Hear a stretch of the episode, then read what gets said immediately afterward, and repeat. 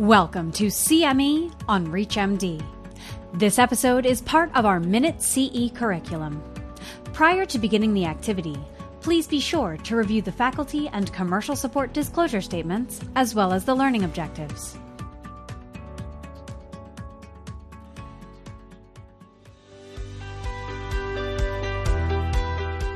Hello and welcome. I'm Dr. Charu Aggarwal. I'm the Leslie Heisler Associate Professor for Lung Cancer Excellence at the Abramson Cancer Center at the University of Pennsylvania.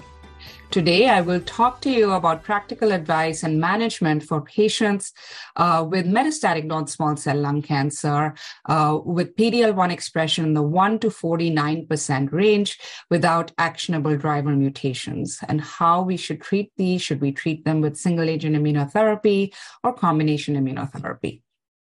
So let's get started with the case. I saw a 70-year-old female had a fall and went to the ER. Brain MRI was performed that revealed multiple brain metastases, and a CAT scan was done at the same time that showed a right upper lobe lung mass, mediastinal lymphadenopathy, as well as liver metastases. A PET-CT scan confirmed metastatic disease. Biopsy revealed adenocarcinoma with a PD-L1 level of 2%. Molecular sequencing was performed. TP53 was mutant. There were no other actionable alterations. She underwent stereotactic radiation or gamma knife treatment for her brain metastases. So the question really becomes, for this patient, in the absence of any immediately actionable alteration, so the PD-L1 level of 2% with an adenocarcinoma, what should this patient receive? Should we manage this patient with chemotherapy alone, immunotherapy alone, chemo plus immunotherapy, or should we really think about chemo plus immunotherapy doublets, so-called quadruplet regimen? So firstly, I think we should just set the stage and just state a fact that in 2023, chemotherapy alone is not standard of care unless and until there is a huge contraindication to immunotherapy, such as a solid organ transplant, such as a cardiac transplant, or other significant immunotherapy contraindication. A number of trials have shown superiority of immunotherapy as well as chemoimmunotherapy in this situation, and this should be considered substandard care too, that is to deliver chemotherapy alone. But that opens up a very difficult proposition because now we have so many options, and I think that's why we wanted to discuss this a little bit more in detail today. When you look at Category 1 recommendations for patients with advanced or metastatic lung cancer with the PD-L1 of 1 to 49%, you can see there are more options than we can count on one hand. These are for adenocarcinoma on the left and squamous cell carcinoma on the right. I will not read all of these out, but fair to say that many of these are chemo, immunotherapy, or triplet combinations with different PD-1 and PD-L1 inhibitors. And a few of them are also looking at quadruplet combinations, and I'll go through a few of those. So when we look across the trials, this is a nice chart summarizing the PD-L1 parameters, the population, the response rate, as well as the duration of response and overall outcomes. Starting with Checkmate 227, that looked at dual immunotherapy with nivolumab and ipilimumab. We'll remind everyone that this is currently indicated and approved for PD-L1 greater than 1%. You can see a median overall survival of 17.1 months. When we looked at quadruplet ipi-nivo as well as chemotherapy, you can again see we're seeing overall survival of about 15.8 months. And then as we go across the board towards the right, for the next 4 or 5 columns, you'll see chemoimmunotherapy with using a platinum doublet and either pembrolizumab in the KEYNOTE 21, 189, and 407 trials, Empower 150 looking at atezolizumab plus chemotherapy, and then Empower Lung 3 looking at cemiplimab plus chemotherapy. We see here overall survivals again in the ballpark of about 2 to 3 years. And then finally, Poseidon, which is again quadruplet chemoimmunotherapy using durvalumab and tremolimumab, you can see a median overall survival of 14 months. All hazard ratios looking very good at about 0.5 to 0.75, again, establishing chemoimmunotherapy or quadruplet chemoimmunotherapy as the standard against chemotherapy alone. KEYNOTE 189 was really one of the landmark trials to establish chemoimmunotherapy. We now have 5-year outcomes from this trial. Just goes to show how long we've been using these drugs. On the left, you can see overall survival median is about 22 months. On the right, if we look at the 1 to 49% category, median overall survival is about 22 months here as well. 407, looking at same sort of concept in a squamous non-small cell lung cancer. Here you can see overall squamous cell cancer prognosis is slightly worse than adenocarcinoma, but we see median overall survival of 20.6 months. And on the right, you can see PFS of about 11.8 months. Again, I think this is very, very meaningful for our patients. What about Checkmate 9LA? I talked to you about a quadruplet regimen a little bit ago, a few slides ago, when we highlighted the overall survival.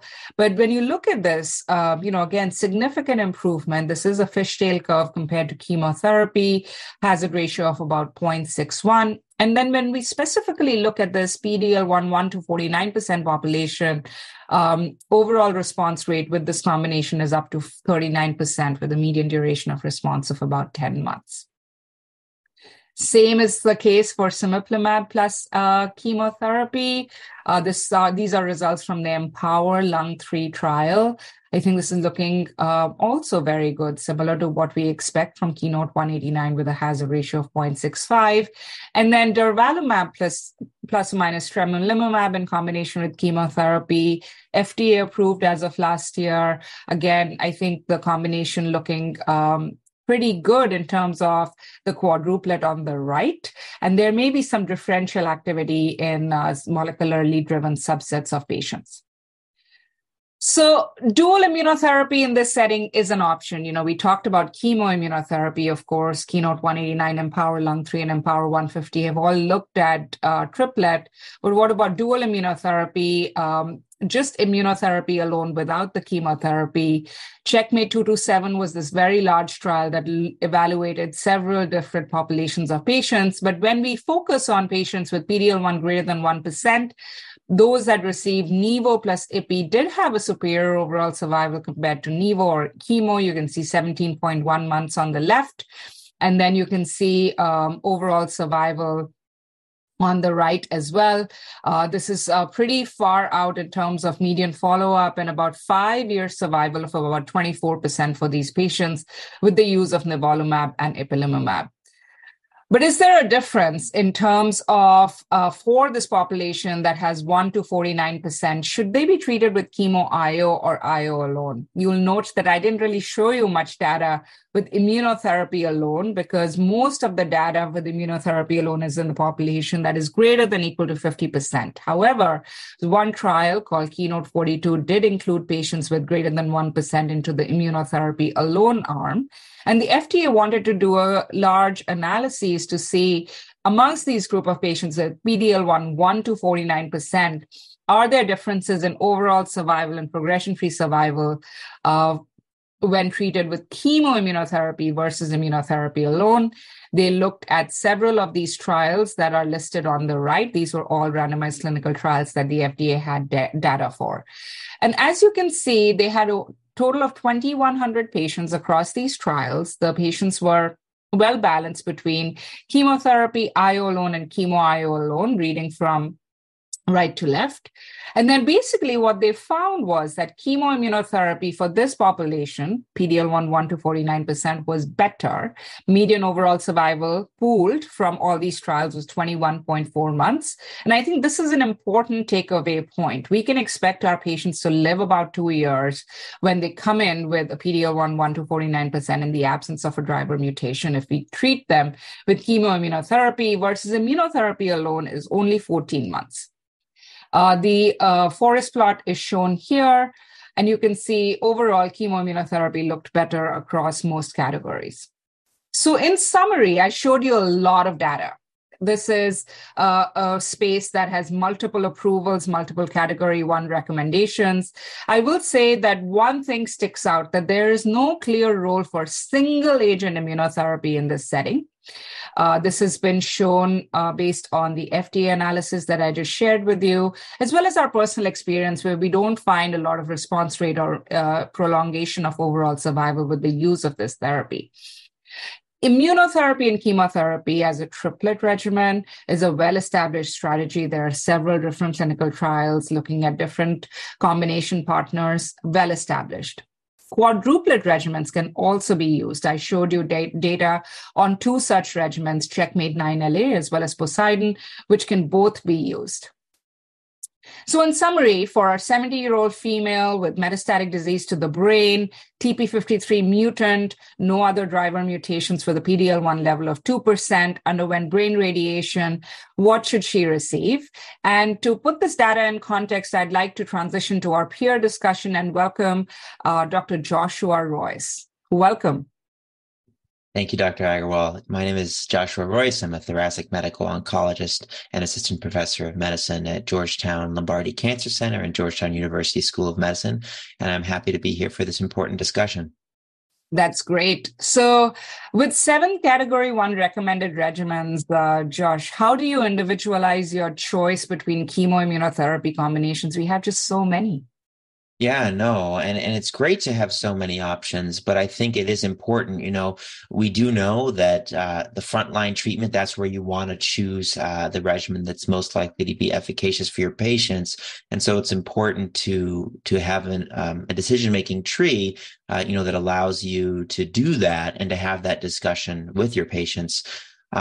In my practice, I think one important aspect of this is histology. I do think that for the PD-L1 1 to 49%, by and large, the IO plus chemo regimens in adenocarcinoma are very effective, and that's usually my go-to in that setting. Squamous, little bit more variability for me. I think when I'm getting to the PD-L1 low status, that's when I'll oftentimes grab a dual IO-based regimen or dual IO plus chemo. Yeah, that mirrors my approach as well. And I will say that I tend to use chemotherapy, perhaps more of the triplet combinations in a situation such as this, where we have a TP53 mutation. We don't have any other significant mutations in terms of IO resistance. And you know, most of these patients are pretty symptomatic. Some of these patients present with brain metastases. I think that's a different question.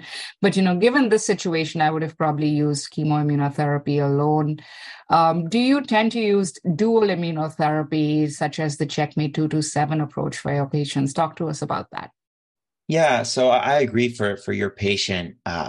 I would have probably grabbed the chemo IO regimen and worked in brain SRS in there as well. I don't know if there's really enough data to say that we can hold on CNS radiotherapy in the setting of brain metastases in patients who do not have a driver mutation. You know, when will I typically grab for a dual IO regimen with or without chemo? I think there are other factors that could play a role there, perhaps KEAP1 STK11 mutations, alterations that, at least in some retrospective data, suggest that single agent IO or IO chemotherapy may not work as well as we'd like it to. I think those are probably the main scenarios where I will consider adding in a dual IO approach. Or again, if I have a patient with squamous histology and PD-L1 lower negative, I think there is some good subgroup data to support the addition of a CTLA-4 inhibitor in those patients. Yeah, absolutely. And I think with so many options, it's really important for us to just sit down with our patients and discuss. I think it's so important to incorporate molecular markers into our treatment algorithms and sequencing of choices, because, you know, if this patient had a KRAS G12C mutation, there may be implications in terms of what the patient receives first line, followed by second line therapy. Not that they're clear to us right now, but I think clinical trials will help us determine also the appropriate sequencing for these patients with different molecular subsets in the future. So with that, I will summarize that for patients with PD-L1 1 to 49%, it's important to remember that chemotherapy alone is no longer an option. Immunotherapy alone actually may not lead to the best outcomes for our patients, even though there may be approvals for this. We tend to prioritize use of chemoimmunotherapy either in a triplet or in a quadruplet fashion for these patients. Dual immunotherapy using both PD-L1 and CTLA-4 blockade remains an option. However, we should carefully discuss with our patients as well as determine which situations may be best depending on how fast we want to achieve a response rate and what the patient's symptom burden may be. With that, I'd like to thank you, Josh, for joining us and really leading a stimulating conversation on management of these patients with PD-L1 1 to 49%. Thank you. Thank you, Chair.